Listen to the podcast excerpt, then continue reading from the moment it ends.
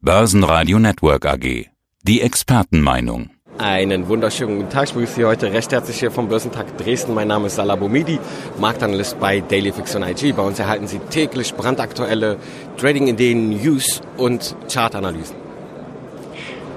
Und vor mir steht der Mann mit den vielen Sprachen. Wir hatten schon mal kurz ein Video drauf. Wie viele Sprachen sprechen Sie? Die glückliche Zahl 7. Ist ja unglaublich.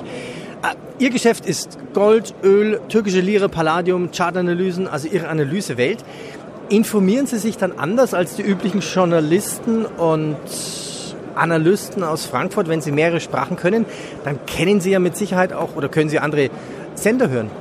Absolut, um das Big Picture zu bekommen und auch eigentlich so eine kritische Meinung zu entwickeln, schaue ich mir auch natürlich im arabischen Raum, insbesondere jetzt im Mittleren Osten, Thema Öl, Iran, schaue ich mir natürlich auch die Nachrichten im arabischen Raum an und versuche daraus auch meine eigene Meinung zu bilden. Nimm mir sozusagen in verschiedenen Sprachen dann die Meinungen aus den jeweiligen äh, Räumen, Kulturräumen und versuche dann für mich daraus etwas zu ziehen.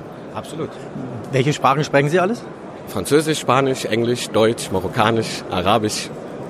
Haben wir noch was? Deutsch, ja, Englisch. Ja, also deutlich mehr als der Durchschnitt auf jeden Fall. Gratulation dafür. Kommen wir zur Börse. Rekorde oder Rücksetzer? Mit was muss man eher rechnen im Börsenjahr 2020? Mit definitiv beidem. Wobei die Rekorde meines Erachtens ja übersteigen werden. Also wir werden die Rekorde sind auf jeden Fall auf der besseren Seite. Wir werden natürlich Korrekturen, durchaus Rücksetzer werden wir natürlich immer wieder sehen. Ich erwarte aber in 2020 keine erheblichen großen Korrekturen, wo wir ja immer von starken Korrekturen spreche ich immer so ab 7 bis 15 Prozent und noch weiter. Das ist so eine krasse Korrektur, die ich mir vorstellen könnte, aber die wird meines Erachtens 2020 erstmal ausbleiben. Ja, was ist denn momentan mit dem DAX los? Rekorde im Dow Jones, Rekorde in S&P 500, Nasdaq. Also man kann sich schon gar nicht mehr merken. Ich merke mir es auch gar nicht mehr, weil ich denke, morgen ist eh wieder der Kurs anders. Früher gab es so als Journalist immer so, ja, man musste wissen, wo der DAX-Höchststand war und der Dow Jones. Was ist mit dem DAX? Der, der, der ist zwar so unten dran, aber, aber ja, dem fehlt noch ein Stück. So ein bisschen schläfrig ist er schon. Was, warum ist das so? Ja, da fehlt noch ein bisschen Elan, aber wir hinken in Europa ein bisschen hinterher, kann man sozusagen sagen, charttechnisch auch. Aber letztendlich haben wir in dieser Woche jetzt am Freitag, gestern nochmal sehen können, der DAX geht in Richtung seines Allzeithochs, also er kommt praktisch sozusagen aus seinem, in Anführungsstrichen, Winterschlaf nun heraus. Und ich kann mir durchaus auch von der Charttechnik jetzt vorstellen, dass wir sogar in der nächsten Woche das Allzeithoch testen und gegebenenfalls sogar überwinden können. Ja, also das ist wir sehen auch, wenn Sie sich mal den Eurostox anschauen, der war ja über zwölf Jahre, hat er sein Hoch nicht durchbrochen und wir haben jetzt sozusagen diese Widerstandszone durchbrochen. Der Stox 600 aus Europa, ein Index, der jetzt nicht so oft angeschaut wird, er auch bricht gerade jetzt aus. Und das sind für mich Indizien, wo wir jetzt lange über eine Dekade gewartet haben, brechen wir jetzt daraus, da aus diesen äh, Widerstandsbarrieren raus. Und das ist klassisch aus der Charttechnik zu erklären, mit durchaus einem neuen Trend. Und wir sehen es in den USA, machen wir ein Allzeithoch nach dem anderen. Es könnte jetzt sein, dass der Ball jetzt mal rüberkommt, ja, und wir in den USA langsam in Richtung US-Wahl in eine kleine Seitwärtsphase spätestens in der zweiten Jahreshälfte dann kommen und wir hier in Europa dann den Ton der Musik machen und durchaus neue Rekorde erreichen. Wie groß ist denn der Schwung, den uns das erste Handelsabkommen zwischen USA und China bescheren könnte? Den sehen wir ja schon. Also aktuell finde ich den, den, die Euphorie an den Märkten, die ja weiter fortgesetzt wird, ist natürlich ein wenig mit diesem Deal 1, hängt es ein wenig zusammen. Wobei wir müssen wirklich, und das sage ich auch immer wieder, der Handelskonflikt wird uns in der weiteren Zukunft noch beschäftigen. Ja, das ist aktuell jetzt nur in diesem Wahljahr ein wenig ja, Guttun, das Säbelrasseln ein wenig äh, zurückzulassen. Ja, aber ich denke, der Handelskonflikt bleibt großes Thema in diesem Jahrzehnt auch. Aber aktuell sehe ich schon Einpreisungen oder diese Euphorie, die wir durch, durch diesen Deal jetzt gerade sehen, sehe ich auch schon eingepreist. Kommen wir zur Chartanalyse. Bollinger Bänder sind ja Chartanalysten geläufig. Kommen wir zu den erwarteten Marktvolatilitäten und zu einem volatilitätsbasierenden Indikator. Der ist von Ihnen. Was sind denn die Bumidi-Bänder? Ja, die Bumidi-Bänder, ähnlich wie die Bollinger Bänder, sind ein Volatilitätsindikator. Wobei ich aber anstatt auf historischer Volatilität zu schauen, schaue ich bei den Bumidi-Bändern auf die implizite Volatilität, die am Optionsmarkt praktisch resultiert, ja, aufgrund der Call- und Put-Optionen.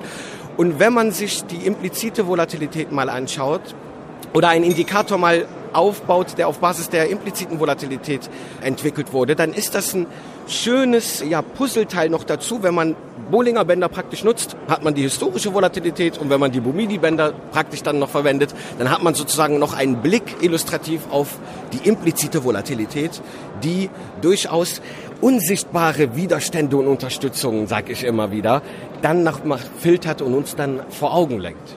Okay, jetzt lassen Sie uns die Bumidi-Bänder mit den Knockout-Zertifikaten noch verknüpfen. Sie sind eine Experte dafür. Ja, und hier möchte ich auch das Thema Ihres Vortrages aufgreifen, hier am Börsentag in Dresden.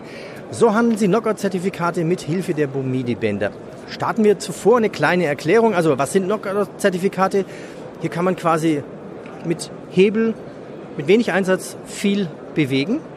Und mit Long Knockout-Zertifikaten setzt man eben auf steigende Kurse, mit Short Knockout-Zertifikaten spekuliert man auf fallende Kurse. Machen Sie mal ein Beispiel bitte. Ja, also Turbo-Zertifikate letztendlich begrenzen ihr Risiko, indem sie eigentlich ihr Knockout-Level festsetzen.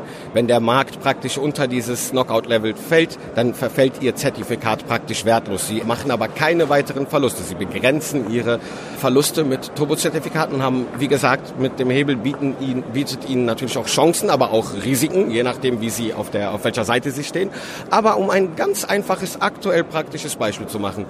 Natürlich als Anleger sieht man, die Märkte steigen weiter nach oben, ein Allzeithoch nach dem anderen, dann liegt natürlich nahe, dass man in Diskussionen darüber spricht, da muss doch jetzt eine Korrektur kommen. Ja, das kann doch nicht einfach so jedes Mal weitergehen. Ja, und dann würde sich beispielsweise, wenn man sein Portfolio jetzt absichern will, könnte man sich vorstellen, ein Turbo Put-Zertifikat auszuwählen, ja, womit man genau das antizipiert, sagt, der Markt wird jetzt durchaus an der Oberseite, da wird die Luft dünner und wir gehen jetzt eher wieder Richtung Süden und das wäre dann die Möglichkeit mit einem Turbo-Put-Zertifikat seine aktuelle Marktlage, wo man sagt, der Markt müsste jetzt doch noch weiter abgeben, dann absichert. Okay, und wie helfen mir dann die Bumidi-Bänder? Ja, jetzt ist die Krux, das kennen wir alle, es gibt viele unzählige Knockout-Levels welches Knockout-Level werde ich denn jetzt, wenn ich jetzt, bleiben wir bei dem Beispiel, wenn ich jetzt ein Put nehme, ja, welches Knockout-Level wähle ich denn aus? Es gibt viele unterschiedliche. Und da helfen jetzt die Bumidi-Bänder. Denn wir können natürlich die Charttechnik nutzen, wir können die Bollinger Bänder nutzen, können daraus schon illustrativ Widerstände und Unterstützungen finden, wo wir dann in dieser Peripherie uns Knockout-Levels aussuchen können. Aber wenn Sie jetzt noch die Bumidi-Bänder mitnehmen und die Obergrenzen und Untergrenzen hier mit einbeziehen, dann sehen Sie, dass Sie durchaus mit den Bumidi-Bändern, wenn Sie auf den jeweiligen Grenzen ein Knockout-Level aussuchen, dass Sie sozusagen praktisch eine Pufferzone generieren. Denn wir kennen es ganz oft, wenn man kauft ein Knockout-Zertifikat. Das Knockout-Ereignis tritt leider ein und was passiert eine Minute oder einen Tag später? Es geht genau in ihre Richtung weiter, weil diesen Widerstandsbereich, den Sie da nur charttechnisch ausgesucht haben, da vermisse ich unsichtbare Widerstände oder Unterstützung, wie ich sage, und die decke ich, identifiziere ich mit den Bumidi-Bändern. Wenn wir uns die Bumidi-Bänder für diese Woche oder ich ermittle die jeden Tag, können Sie bei DailyFX gerne sehen. Bei IG wird es bald auch einen Indikator dafür geben.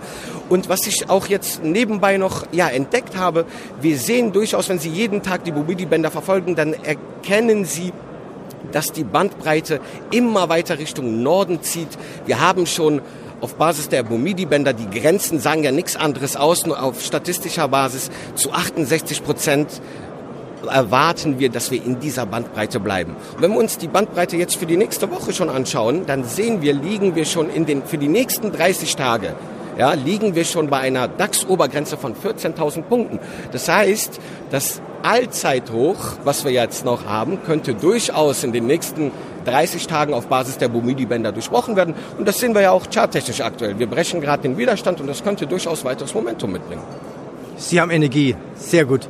Was heißt denn Bumidi-Bänder auf Niederländisch und Arabisch? Ja, in, äh, auf Niederländisch heißt es Bumidi Bande.